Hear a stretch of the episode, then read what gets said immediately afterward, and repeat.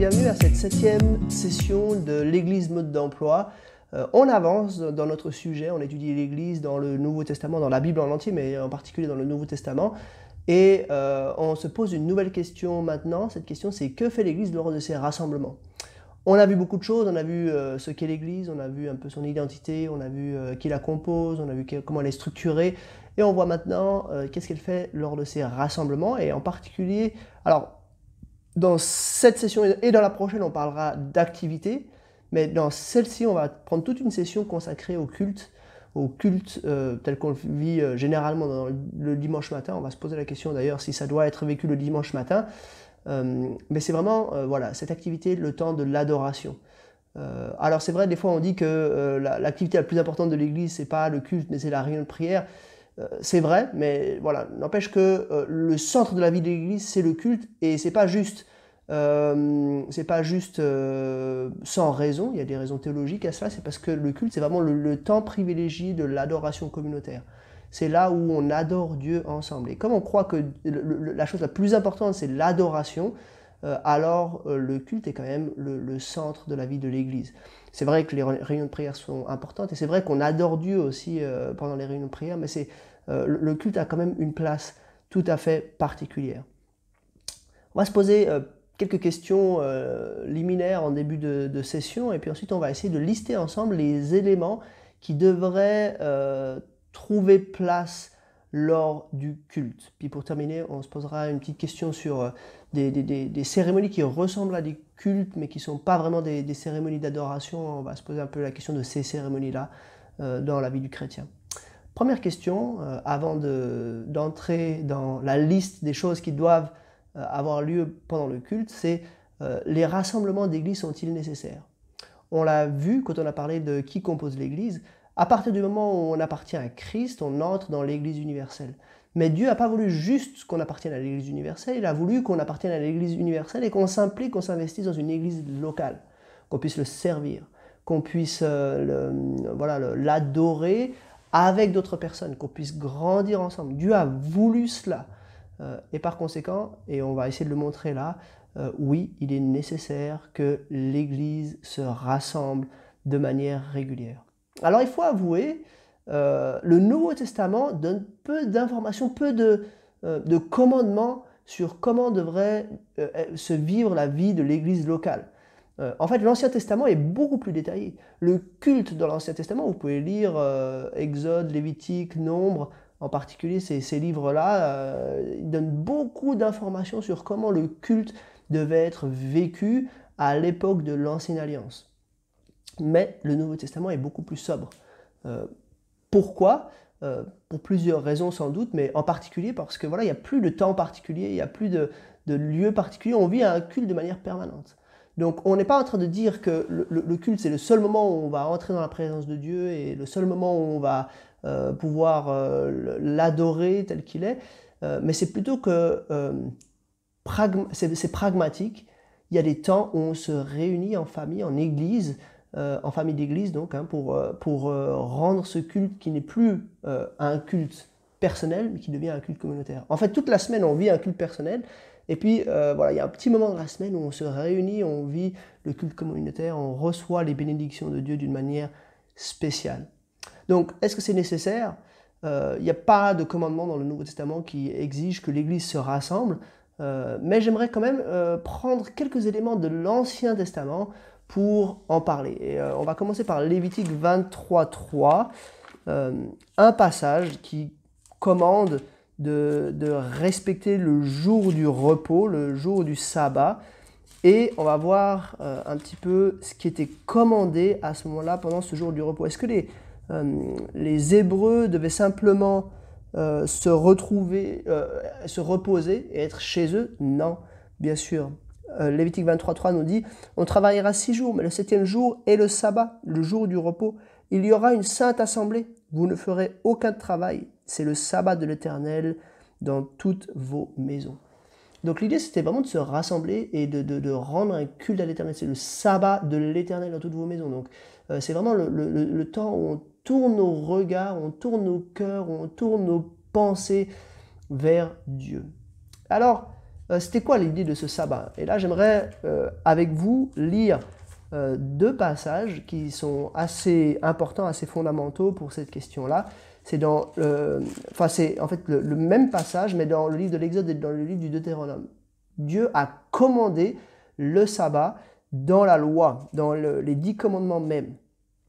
Et c'est intéressant de mettre ces deux passages parce qu'en fait Dieu donne deux fois les dix commandements, une fois dans Exode et une fois dans Deutéronome, mais il y a quelques petites variantes. Et c'est intéressant de voir la, différence qu'il y a entre le texte d'Exode 20 et le texte de Deutéronome 5 concernant le sabbat. Je vous le lis euh, dans l'Exode, premièrement. Exode 20, versets 8 à 10, il est écrit Souviens-toi de faire du jour du repos un jour saint. Pendant six jours tu travailleras et tu feras tout ce que tu dois faire, mais le septième jour est le jour du repos de l'Éternel ton Dieu. Tu ne feras aucun travail, ni toi, ni ton fils, ni ta fille, ni ton esclave, ni ta servante, ni ton bétail, ni l'étranger qui habite chez toi. En effet, en six jours, l'Éternel a fait le ciel, la terre, la mer et tout ce qui s'y trouve. Et il se reposait le septième jour. Voilà pourquoi l'Éternel a béni le jour du repos et en a fait un jour saint. Donc, première ordonnance du jour du repos, donc jour consacré à l'Éternel, pourquoi? À cause de la création. Parce que Dieu a créé le monde en six jours et il s'est reposé le septième. Donc il y a vraiment euh, une sorte de, d'accent créationnel. C'est parce qu'il a fallu une semaine à la création, c'est parce que voilà, on, a été créé sur un modèle hebdomadaire que la, vie continue d'être rythmée sur un modèle hebdomadaire et que le dernier jour de la semaine, euh, le sabbat en l'occurrence, était le euh, était un jour consacré à l'Éternel. Alors on, se posera un peu la question après, hein, est-ce qu'on doit continuer de se rencontrer le sabbat le samedi ou est-ce qu'on a raison de se rencontrer le dimanche? Puis maintenant, si on, tourne quelques pages et qu'on regarde dans Deutéronome 5, les versets 12 à 15, euh, il est dit ceci. Et c'est intéressant, euh, regardez bien pourquoi dans le Deutéronome on devrait respecter le sabbat. Euh, respecte le jour du repos en en faisant un jour saint comme l'Éternel ton Dieu te l'a ordonné. Pendant six jours tu travailleras, tu feras tout, tout, ce que tu dois faire, mais le septième jour est le jour du repos consacré à l'Éternel. Tu ne feras aucun travail, ni toi, ni ton fils, ni ta fille, ni ton esclave, ni ta servante, ni ton bœuf, ni ton âne, ni, aucune de tes bêtes, ni l'étranger qui habite chez toi, afin que ton esclave et ta servante se reposent comme toi.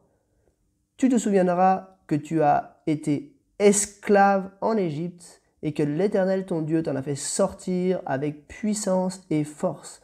Voilà pourquoi l'Éternel ton Dieu t'a ordonné de respecter le jour du repos. Ah, intéressant. Euh, ici, il n'est pas fait référence à la création, mais il est fait référence à la libération d'Égypte. Et alors, je ne vais pas m'étendre sur ce point, mais il y, a un parallèle qui est biblique à plusieurs endroits, on le, on le retrouve dans la Bible, un parallèle entre la libération d'Égypte opérée par Dieu à l'époque de Moïse et la libération du péché opérée par Jésus-Christ. Donc on peut dire que euh, ici, le, jour du sabbat était ordonné pour euh, des raisons euh, rédemptionnelles. C'est parce qu'on a été racheté.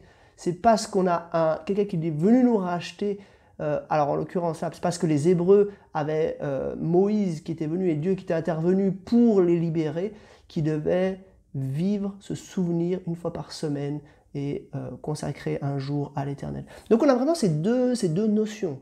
Un repos basé sur la création et un repos basé sur la rédemption. Et je crois qu'il ne faut pas mettre ces deux choses en opposition, mais plutôt se dire, voilà, c'est un moment où on adore le Dieu créateur, le Dieu rédempteur. Voilà euh, pourquoi il est nécessaire de se rassembler en Église. Quel jour? Quel jour devrait-on se rassembler en Église? Et là, j'aimerais euh, lire simplement un verset dans Luc, Évangile de Luc, chapitre 24, verset 1, tout à la fin de l'Évangile de Luc. Il est écrit, enfin Luc écrit ceci. Le dimanche, elles se rendirent au tombeau de grand matin avec quelques autres en apportant les aromates qu'elles avaient préparés. Elles découvrirent que la pierre avait été roulée de devant le tombeau. Elles entrèrent, mais ne trouvèrent pas le corps du Seigneur Jésus. Christ est ressuscité un dimanche, un dimanche matin. Et c'est là aussi qu'il euh, a été vu pour la première fois, un dimanche. Euh, alors, quel jour on devrait se réunir pour, pour, vivre le culte J'aimerais vous dire qu'il y a plusieurs arguments et vous pouvez lire des, longs développements à ce sujet si vous regardez dans les livres spécialisés, mais il me semble que ça c'est l'argument le plus pertinent. Pourquoi est-ce qu'on se réunit le dimanche? Parce que c'est le jour de la résurrection. En fait, au même titre que euh, c'était le jour où on se souvenait de la libération d'Égypte, on se souvient, en se souvenant de la résurrection, que c'est le jour de la libération du péché. Donc, et il semble que les premiers chrétiens, hein, très tôt, euh, même déjà dans le livre des Actes, euh, dans l'Apocalypse, on le voit, enfin voilà, euh, très très tôt, les chrétiens ont commencé à prendre l'habitude de se réunir. D'abord, ils se réunissaient quotidiennement, mais assez vite, ils se sont réunis une fois par semaine le dimanche en souvenir de la résurrection. Pourquoi? Parce que c'est ça, la grande bonne nouvelle du christianisme. C'est que Christ est ressuscité. Et on veut se souvenir de ça. En ressuscitant, il a vaincu la mort. Il nous libère du péché, il nous libère de la mort. Et on veut se souvenir de ça un jour par semaine en se réunissant euh, le dimanche. Alors, une fois que j'ai dit ça, euh, je dois mettre un petit, euh, voilà, un petit bémol en disant je, je crois qu'il y a une certaine flexibilité. Je pense que ça fait vraiment sens qu'on se réunisse le dimanche euh, il me semble qu'il y, a, une vraie validité à cela, une validité biblique, une validité théologique, une validité aussi de, mémoire. Euh, mais je crois qu'il n'y a pas de commandement évident, clair, précis dans le Nouveau Testament qui imposerait d'une manière absolue qu'on se réunisse le dimanche. Et je pense que ça, nous laisse une petite flexibilité pour dire il se pourrait qu'on se réunisse à d'autres moments euh, de la semaine pour l'adoration. Euh, bien sûr, on se réunit de toute façon à d'autres moments de la semaine, mais il se pourrait qu'on se réunisse à d'autres moments de la semaine pour l'adoration. Si on était dans un pays où euh, toute la société s'arrêtait et avait congé le jeudi, je pourrais concevoir, imaginer que on, déplace le culte pour pas au jeudi matin. mais en tout cas, dans nos sociétés, le, dimanche est un jour bien pratique et je pense que ça fait sens d'avoir le culte dimanche. Maintenant, si on, tout d'un coup on, était dans une église qui grandit et puis qui, a besoin d'avoir un deuxième créneau ou un troisième créneau pour un culte, pourquoi pas euh, avoir un culte le samedi soir? Pourquoi pas avoir un culte le, dimanche soir? Enfin, il y y a, de la flexibilité. Donc je pense que c'est un principe général, c'est qu'on doit se souvenir de la résurrection lors du culte, et du coup ça fait du sens de le faire le dimanche, mais euh, je pense qu'il y a quand même une certaine flexibilité à ce sujet. Je pense que ce n'est pas nécessaire de, quitter une église pour cette question-là. Je pense que ce n'est pas nécessaire de se diviser euh, sur cette question-là. Euh, je pense que voilà, c'est un sujet qui est quand même secondaire. Troisième question, donc on a vu est-ce que c'était nécessaire de se rassembler? Quel jour est-ce qu'on doit se rassembler? Et puis la troisième question, c'est comment peut-on savoir ce qu'on peut se permettre de mettre dans un culte Est-ce que on peut mettre ce qu'on veut ou est-ce qu'on est limité par ce qu'on peut mettre dans un culte? Et là, j'aimerais euh, vous parler un petit peu de deux, voies, deux écoles à ce sujet. Euh, il y a une école qui s'appelle euh, le, principe régulateur et une école qui s'appelle le principe normatif. et j'aimerais défendre maintenant en quelques instants le principe régulateur. Le principe normatif, euh, définirait les choses ainsi, elle dirait bah, tout ce qui n'est pas euh, proscrit par la Bible, tout ce qui n'est pas interdit dans le Nouveau Testament, euh, c'est des choses qu'on peut mettre dans le culte. Et du coup, on a une certaine flexibilité, on a une certaine, voilà, une, certaine, une certaine place pour la créativité lors du culte. Et moi, je pencherais plutôt pour l'autre, le principe régulateur qui dit que on, doit vivre seulement ce qui est prescrit dans le Nouveau Testament dans le culte. Euh, c'est des choses qui sont clairement indiquées dans le Nouveau Testament que nous pouvons inclure, euh, que nous devons d'ailleurs inclure dans nos cultes. Et j'aimerais, euh, pour défendre le principe régulateur, vous lire un petit passage dans le livre de, l'Exode, chapitre 20, de nouveau, dans les dix commandements. le deuxième commandement, il me semble, nous, nous pousse à imaginer le principe régulateur. Je vous le lis. on ne voit peut-être pas tout de suite le, lien, mais vous allez comprendre. Tu ne te feras pas de sculpture sacrée ni de représentation de ce qui est en haut dans le ciel, en bas sur la terre et dans l'eau plus bas que la terre. Tu ne te prosterneras pas devant elles et tu ne les serviras pas, car moi, l'Éternel, ton Dieu, je suis un Dieu jaloux. Je punis la faute des pères sur les enfants jusqu'à la troisième et la quatrième génération de ceux qui me détestent, et j'agis avec bonté jusqu'à mille générations envers ceux qui m'aiment et qui respectent mes commandements. Qu'est-ce qui est dit là? Dieu dit à son peuple, à Israël, en fait, il, est en train de dire, vous n'allez pas faire comme les autres peuples autour de vous qui tous euh, euh, euh, adorent leur Dieu de la même manière, c'est-à-dire qu'ils font une sculpture et puis ils adorent cette sculpture qui, ils savent tous hein, que cette sculpture, c'est pas le, c'est pas le Dieu lui-même, mais c'est une représentation de Dieu. Mais Dieu est esprit. Et Dieu veut lui-même choisir la manière dont il va être adoré.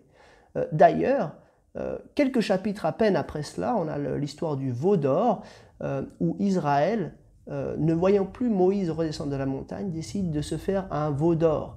Et se fabrique un veau d'or, et en fait, c'est leur Dieu au, pluriel, en tout cas dans, la version second 21, c'est mis au pluriel, leur Dieu qui les a fait sortir d'Égypte. Donc en fait, ils sont en train de faire comme tous les autres peuples, ils veulent rendre un culte à Dieu, mais comme Moïse n'est plus là, bah, ils prennent la liberté de, reprendre ce qu'ils voient autour d'eux et d'adorer euh, le, Dieu qui les a fait sortir d'Égypte, qui n'est pas en fait l'Éternel, mais qui, euh, qui est un Dieu de leur imagination. Ils veulent adorer Dieu un peu à leur sauce. Mais ça, c'est désobéir au, au, deuxième commandement. Pourquoi? Parce que Dieu veut être obéi comme il a choisi d'être, euh, il veut être adoré comme il a choisi d'être adoré. Et il y a une certaine logique là derrière. Euh, on va pas euh, adorer Dieu comme nous souhaiterions l'adorer. C'est lui qui veut être adoré. Donc c'est lui qui est au cœur du processus de l'adoration. Ce serait bizarre d'adorer de, euh, Dieu de la manière dont nous souhaiterions l'adorer. En fait, c'est plutôt que lui mérite de dire comment il souhaite être adoré. Et en l'occurrence, Dieu n'a pas de forme, Dieu est esprit, la Bible nous le dit, et du coup, on ne doit pas faire d'image. On ne doit pas faire d'image et on doit l'adorer tel qu'il a choisi d'être adoré. Et tout ça, pour vous dire, je pense que là, là, on a le principe de base qui nous montre qu'on doit, on n'a pas à être créatif dans l'adoration de Dieu. Euh, on doit adorer Dieu de la manière dont il choisit d'être adoré. Alors ça ne veut pas dire qu'on ne doit pas du tout être créatif, euh, il y a une certaine place pour la créativité parce que, comme j'ai dit, tout n'est pas ficelé euh, dans le Nouveau Testament. Les paroles des chants ne sont pas toutes définies euh, dans le Nouveau Testament. On a, on, a de la place pour la créativité, mais disons en tout cas les grands éléments, on, doit se conformer aux éléments qui sont présentés dans le Nouveau Testament pour les inclure dans nos cultes. alors on va aller voir maintenant ces éléments ensemble. J'en ai noté neuf là sur, mon, sur ma feuille et euh, j'aimerais qu'on passe à travers ça ensemble euh, tout de suite.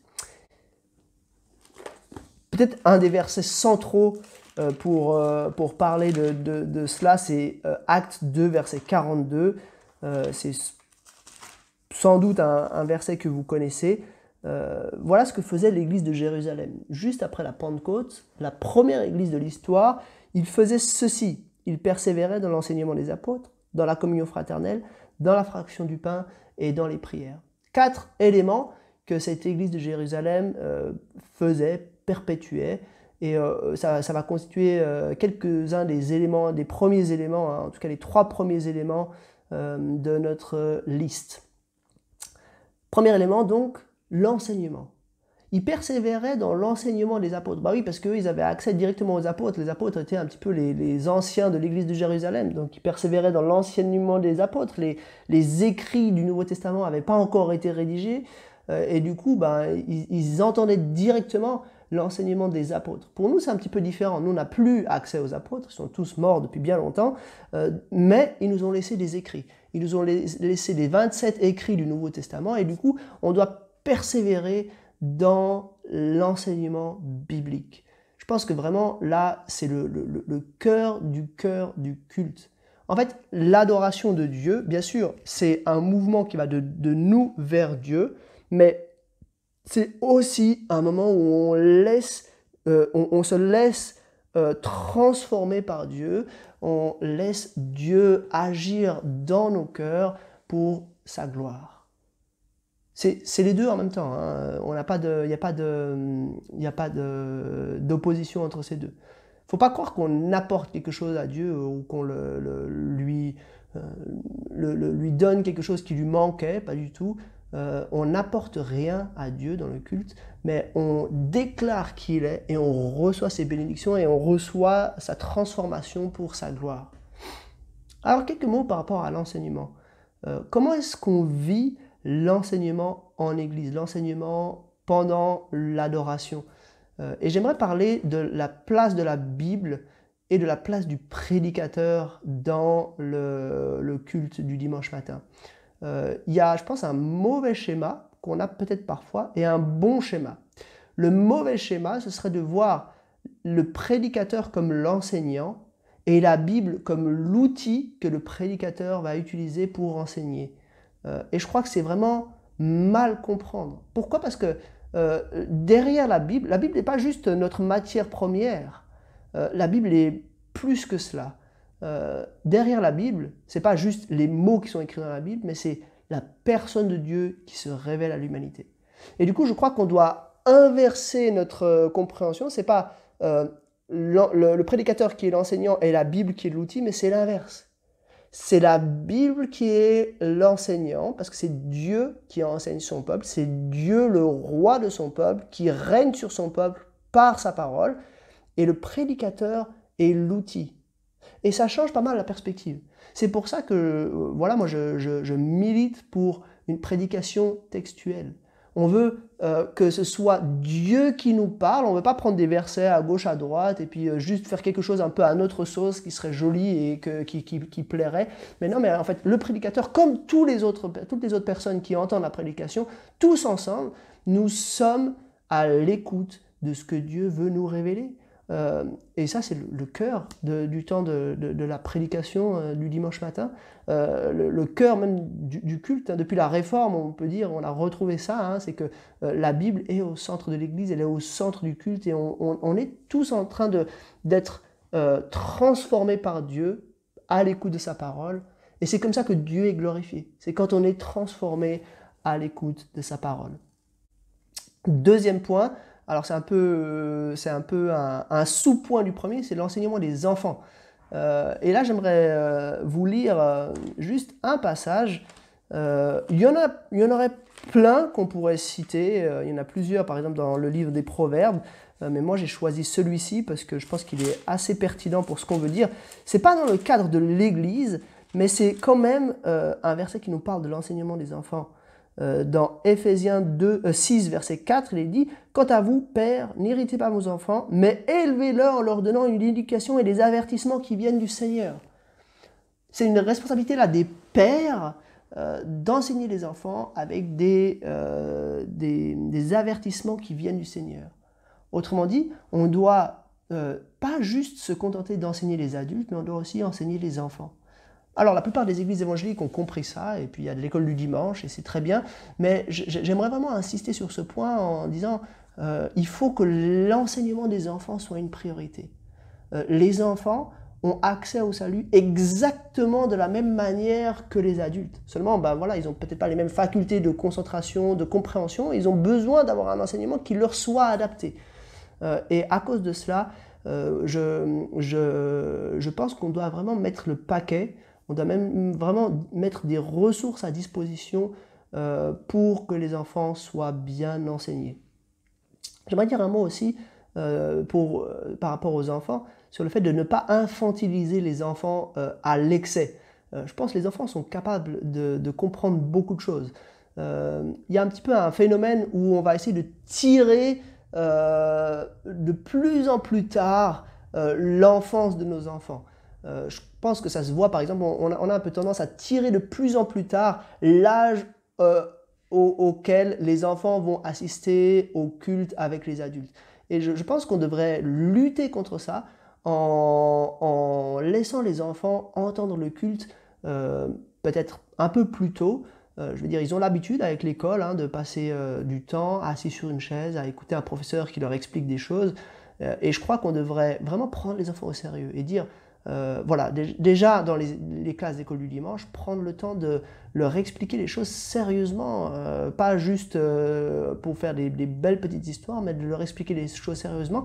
Et puis voilà, peut-être de, réfléchir à, les laisser assez rapidement assister au culte.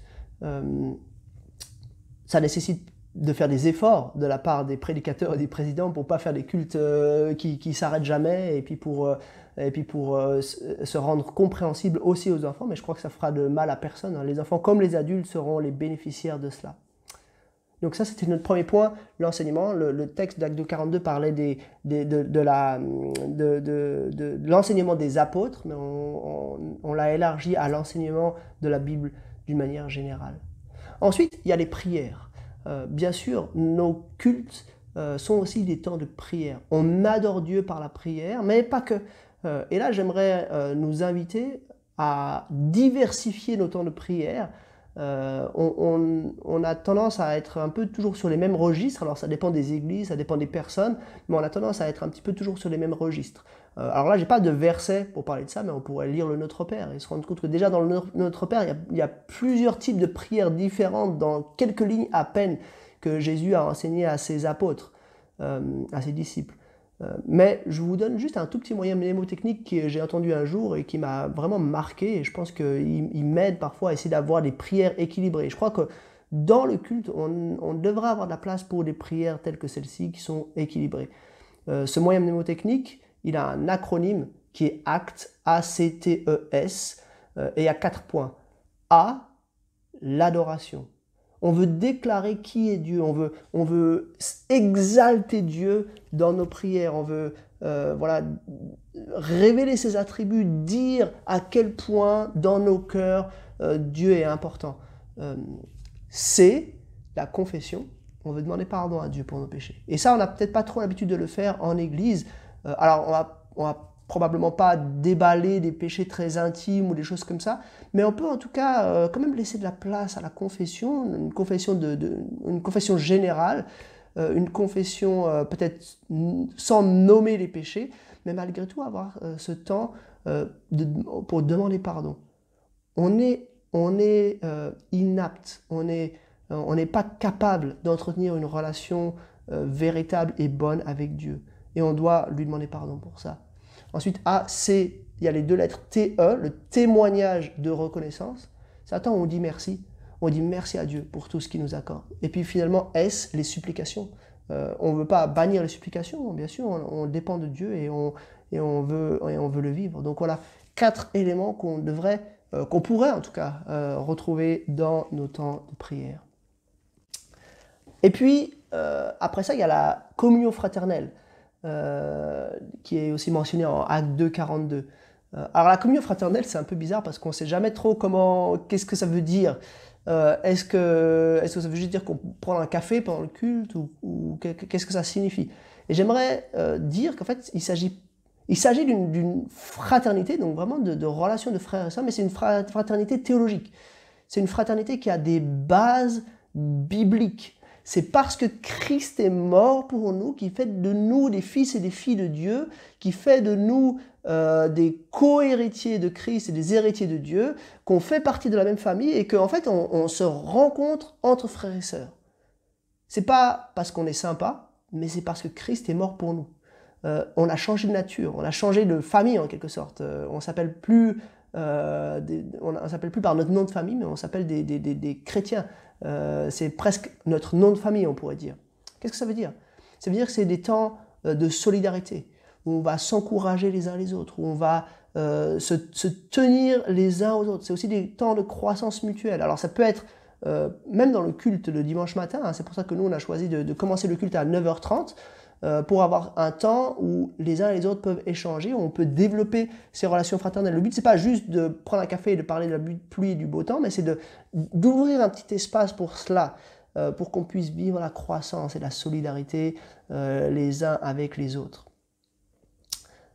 Ensuite, des éléments qui ne sont pas mentionnés dans Acte 42. D'ailleurs, au passage, Acte 42 mentionne la fraction du pain. Et là, on n'est pas tout à fait sûr, hein, les théologiens ne sont pas tout à fait sûrs. Est-ce que c'est euh, une référence à la Sainte Seine. On en parlera de la Sainte Seine. La Sainte Seine a clairement sa place dans le culte, mais probablement que là, dans l'acte 42, il ne s'agit pas de la Sainte Seine, euh, c'est pas de la Sainte Seine dont il est question, mais c'est plutôt du partage de repas ensemble. Donc ça entre un petit peu dans la communion fraternelle et c'est ce que nous on fait quand on partage des repas ensemble. Euh, mais il y a encore quelques éléments. Euh, par exemple, le chant. Il y a certains qui sont partisans du principe régulateur qui disent mais il n'y a pas d'exemple de chant dans le Nouveau Testament, du coup on ne chante pas.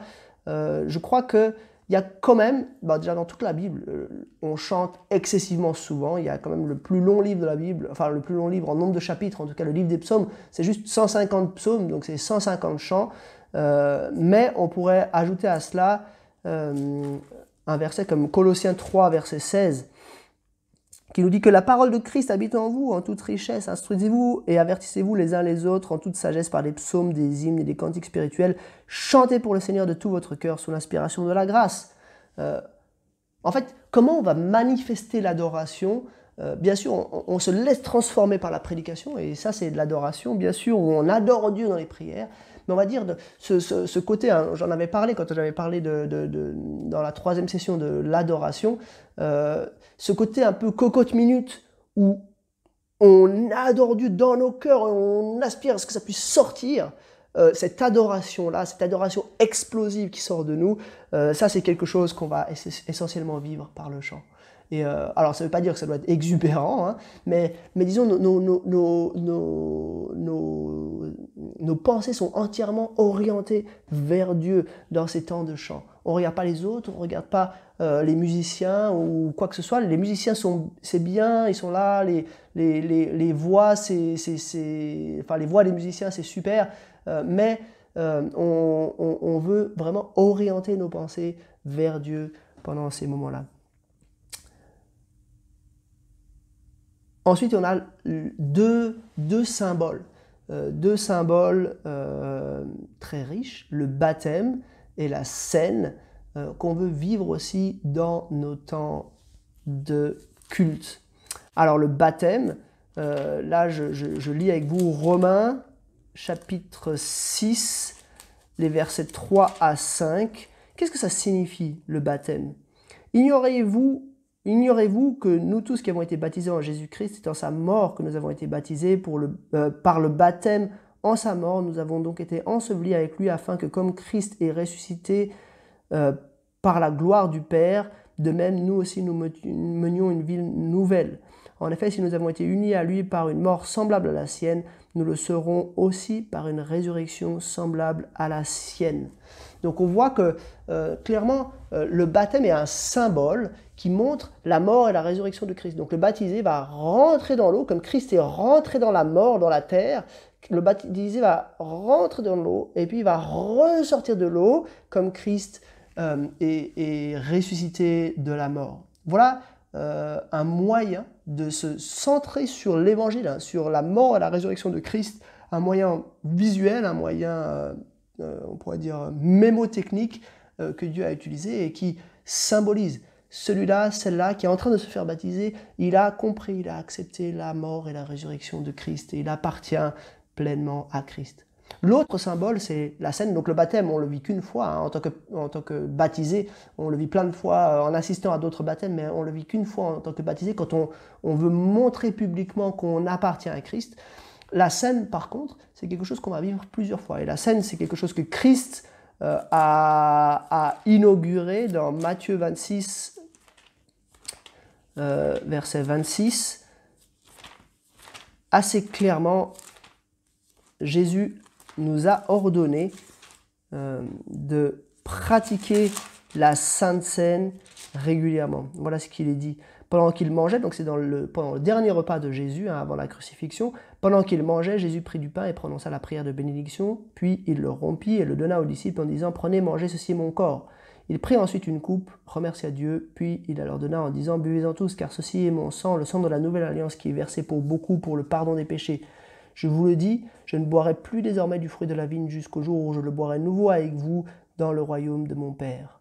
Voilà ce que euh, Jésus a ordonné à ses disciples euh, au, moment où, enfin, pendant ce dernier repas, deux symboles, le pain et le vin, qui montrent sa mort, enfin son, son corps et son sang, son corps brisé, brisé, son sang versé. Et de nouveau, un symbole qui nous aide à, focaliser sur l'évangile, à focaliser sur la croix euh, et à nous souvenir de cela. Alors, dans le baptême, l'accent est plus mis sur la résurrection, ici, l'accent est plus mis sur la crucifixion, mais les deux symboles pointent vers ce qui est le cœur de notre foi, euh, la mort et la résurrection de Christ. Ensuite, euh, un autre élément, euh, les offrandes. Euh, ce temps où on, donne de l'argent physiquement hein, pour, pour l'Église.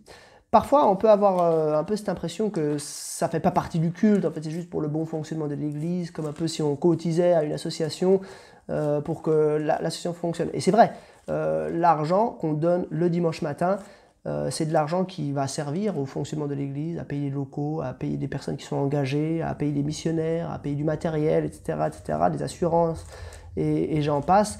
Euh, mais en fait, euh, il y a un caractère quand même un, peu plus, un peu plus solennel que cela. Et j'aimerais simplement m'appuyer sur un verset. dans 1 Corinthiens 16, verset 2, il est écrit que chacun de vous, le dimanche, mettre de côté chez lui ce qu'il pourra en fonction de ses, moyens, afin qu'on n'attende pas mon arrivée pour récolter les dons.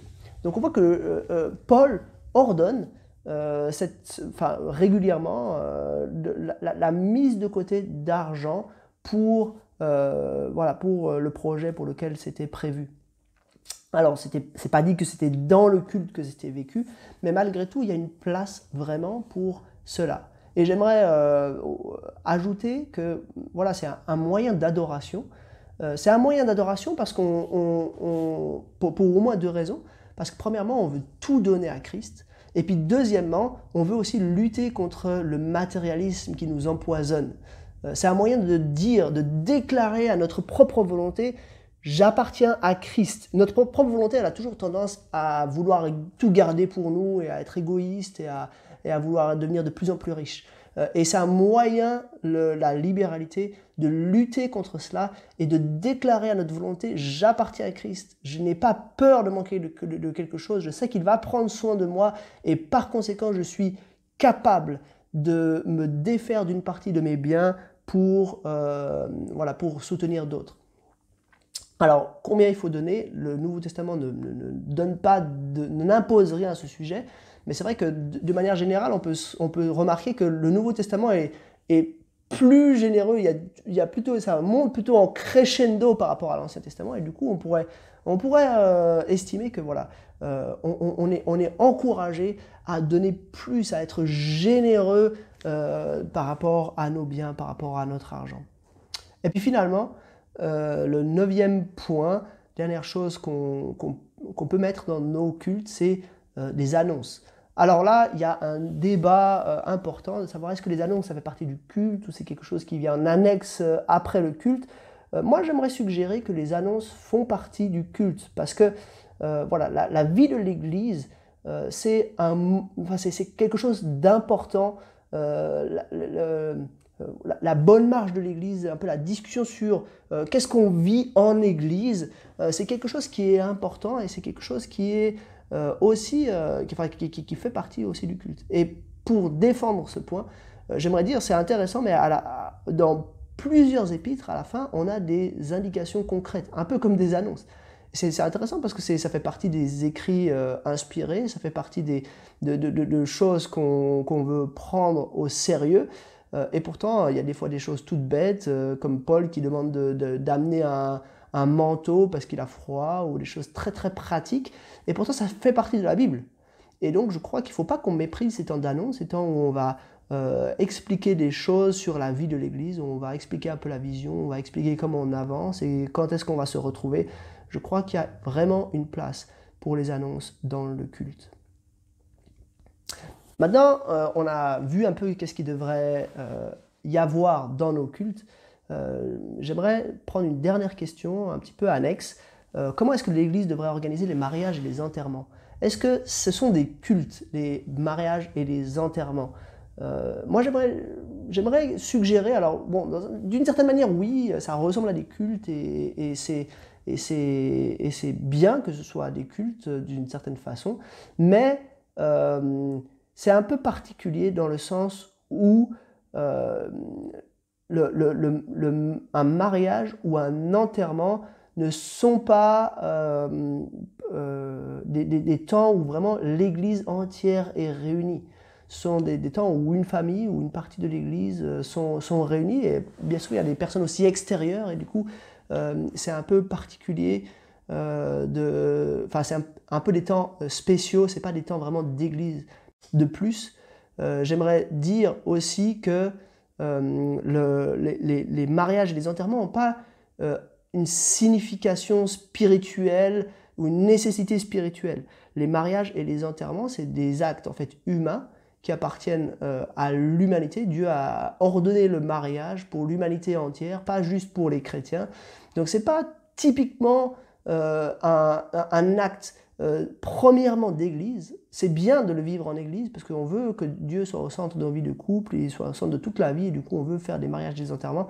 Euh, mais ce n'est pas quelque chose qui appartient premièrement à l'église. C'est quelque chose, des choses qui appartiennent à l'humanité entière.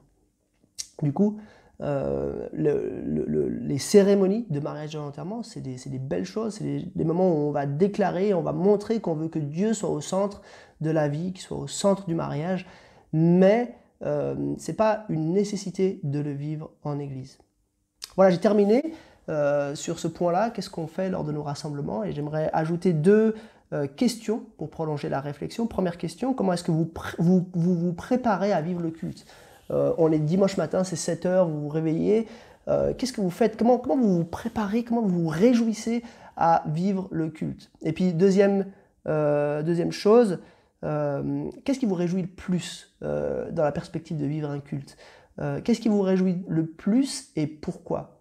Voilà, c'est deux petites questions pour prolonger la réflexion et je vous dis à bientôt pour une nouvelle session.